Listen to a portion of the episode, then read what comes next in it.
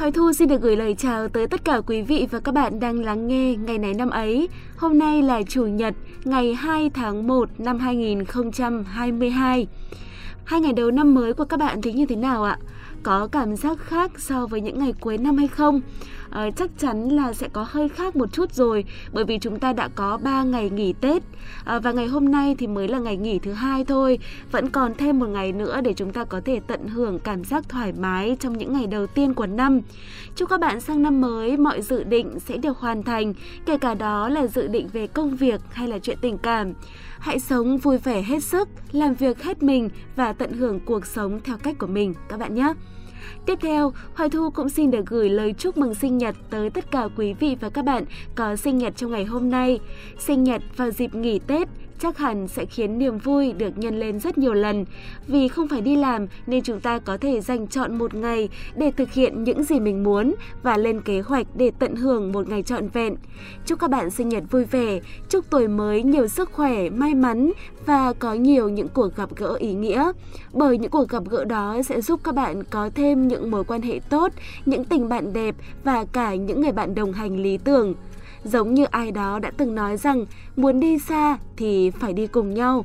Khi bên cạnh ta có những người đáng tin tưởng, cuộc sống của ta sẽ thú vị và dễ dàng hơn rất nhiều.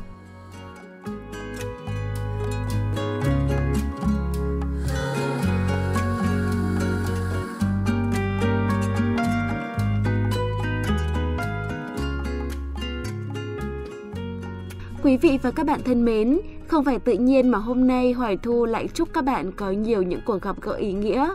Lý do là mình vừa nghĩ đến một câu nói trong truyện Doraemon, bộ truyện gắn bó với tuổi thơ của rất nhiều người. Đó là một câu thoại của nhân vật Nobita. Bây giờ thì tớ đã hiểu rồi Doraemon ạ, trên đời này không ai có thể sống mà thiếu những người xung quanh. Cũng không phải tự nhiên mà ngày hôm nay Hoài Thu lại nghĩ tới bộ truyện tranh này. Tất cả đều lấy cảm hứng từ những sự kiện của ngày mùng 2 tháng 1.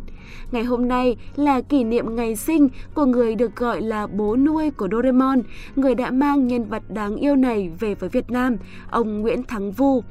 Thực sự rất cảm ơn ông vì nhờ có ông mà những thế hệ trẻ em Việt Nam đã có một người bạn tuổi thơ rất tuyệt vời. Chuyện tranh không chỉ để giải trí mà còn chứa đựng trong đó rất nhiều những triết lý, những bài học cuộc sống sâu sắc. Và một trong số đó là câu nói của nhân vật Nobita mà mình đã nhắc ở trên. Thật vậy, chẳng ai trên đời mà chịu đựng được sự cô độc cả.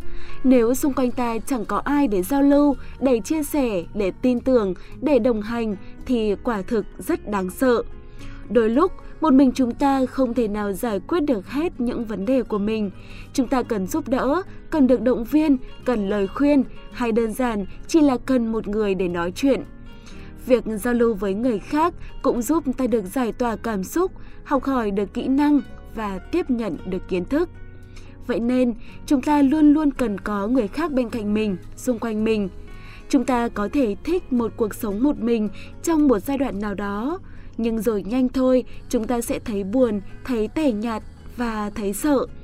Không có gia đình, không có người thương thì cũng phải có bạn bè, có hàng xóm. Mối quan hệ giữa con người với con người chính là yếu tố quan trọng quyết định giá trị của cuộc sống. Mối quan hệ đó tốt hay là không tốt thì cũng đem đến cho chúng ta những bài học cuộc sống nhất định gặp phải những mối quan hệ không tốt, ta sẽ hiểu ra vấn đề của mình và từ đó về sau sẽ xây dựng được những mối quan hệ tốt đẹp hơn. Vậy nên, hãy luôn trân trọng những mối quan hệ xung quanh mình. Hãy cố gắng biến những mối quan hệ đó trở nên ngày càng tốt đẹp. Bạn sẽ nhận được nhiều món quà tuyệt vời từ những mối quan hệ đó.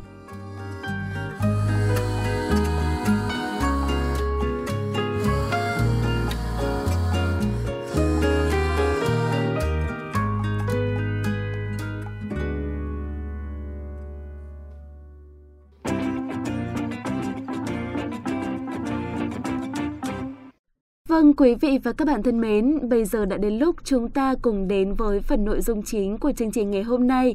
Thông tin về ông Nguyễn Thắng Vu sẽ được chương trình chia sẻ ở phần này. Bên cạnh đó, sẽ còn nhiều câu chuyện về nhiều nhân vật nổi tiếng khác có liên quan tới ngày hôm nay. Hãy cùng gặp lại MC Phạm Kỳ và Huyền Trang để cùng đi tìm hiểu.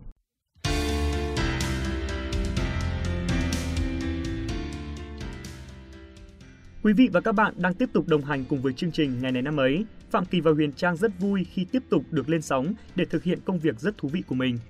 Kỳ này, hôm nay Kỳ có cảm giác như nào? Cảm giác như thế nào là như thế nào?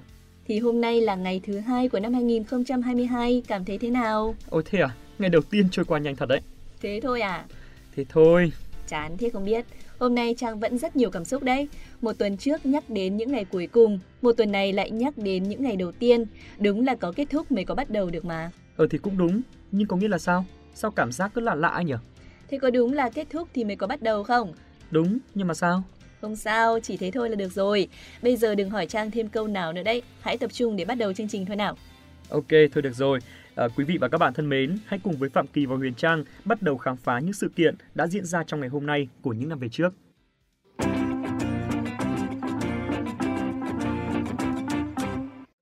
Quý vị và các bạn thân mến, người đem nhân vật Doraemon về Việt Nam, ông Nguyễn Thắng Vu, sinh ngày 2 tháng 1 năm 1935 ở thôn Thổ Ngoạ, xã Quảng Thuận, huyện Quảng Trạch, tỉnh Quảng Bình. Ông là nguyên giám đốc, tổng biên tập nhà xuất bản Kim Đồng từ năm 1988 đến năm 2002.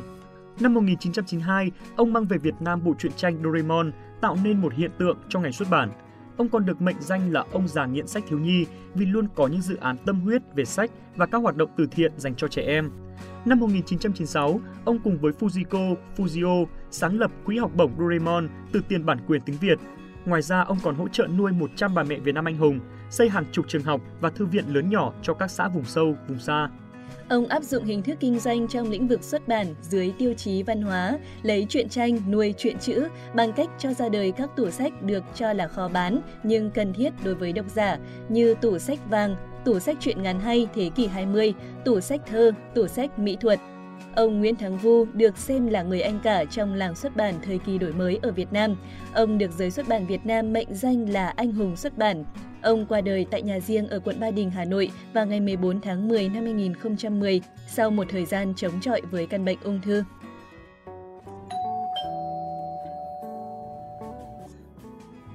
Và sau đây sẽ là thông tin trong nước cuối cùng của ngày hôm nay, đó là thông tin trong lĩnh vực giải trí. Nữ ca sĩ nổi tiếng xinh đẹp và đáng yêu Khởi My sinh ngày 2 tháng 1 năm 1990 tại xã Long Khánh, tỉnh Đồng Nai. Hôm nay là sinh nhật lần thứ 32 của cô. Thuở ấu thơ, Khởi My ở với mẹ tại thị xã Long Khánh, tỉnh Đồng Nai. Năm 2007, Khởi My và mẹ lên thành phố Hồ Chí Minh và gặp nhiều khó khăn về mặt tài chính. Nhưng ít lâu sau, Khởi My đã đoạt giải nhất cuộc thi tiếng ca học đường sau tiếng ca học đường, Khởi My hoàn toàn biến mất khỏi làng giải trí. Cho tới năm 2009, cô bắt đầu đảm nhận vai trò là MC của kênh Year One TV.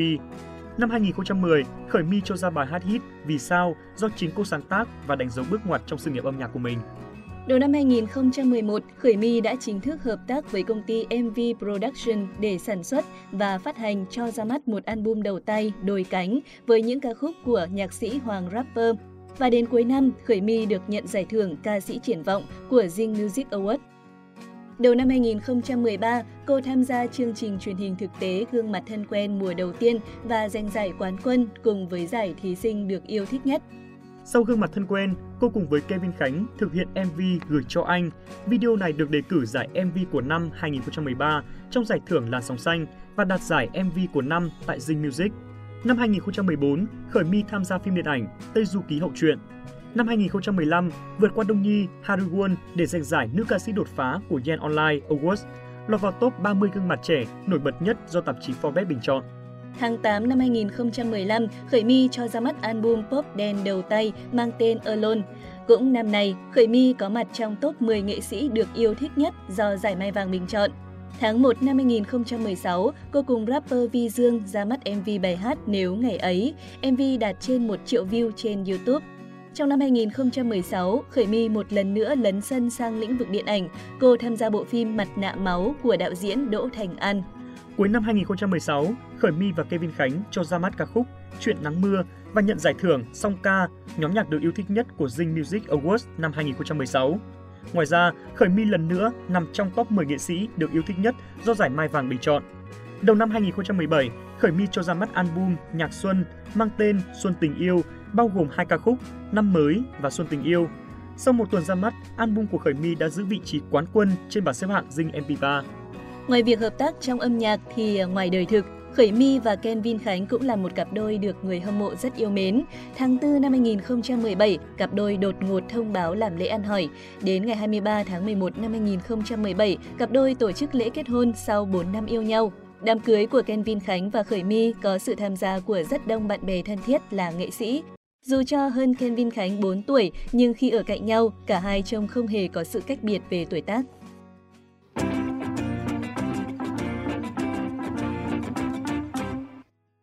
Một sự kiện trên thế giới sẽ tiếp tục chương trình. Doanh nhân, nhà thiết kế thời trang nổi tiếng người Ý Lucio Gucci sinh ngày 26 tháng 3 năm 1881 trong gia đình có cha là một nhà sản xuất đồ da. Năm 1890, Gucci rời quê hương Italia của mình để tới London của Anh làm nhân viên phục vụ tại khách sạn The Savoy. Việc quan sát những hành lý sang trọng của những vị khách sành sỏi từng tới khách sạn đã khơi dậy trí tưởng tượng của ông. Năm 1906, ông thành lập hãng Gucci tại Firenze.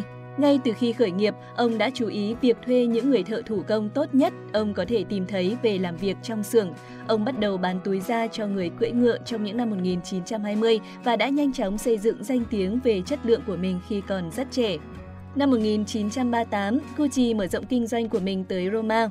Việc kinh doanh của một mình Guccio Gucci nhanh chóng chuyển sang mô hình kinh doanh gia đình, khi con trai của ông là Ando, Vasco, Ugo và Rodolfo gia nhập công ty. Năm 1951, Gucci mở một cửa hàng tại trung tâm của thế giới thời trang Milan. Hai năm sau, công ty mở rộng ở nước ngoài với sự ra đời của các cửa hàng ở Manhattan. Hiện nay, Gucci là một trong những hãng thời trang danh tiếng nhất trên thế giới. Và đây cũng chính là thông tin cuối cùng trong chương trình hôm nay. Xin cảm ơn các bạn đã quan tâm lắng nghe. Xin chào và hẹn gặp lại.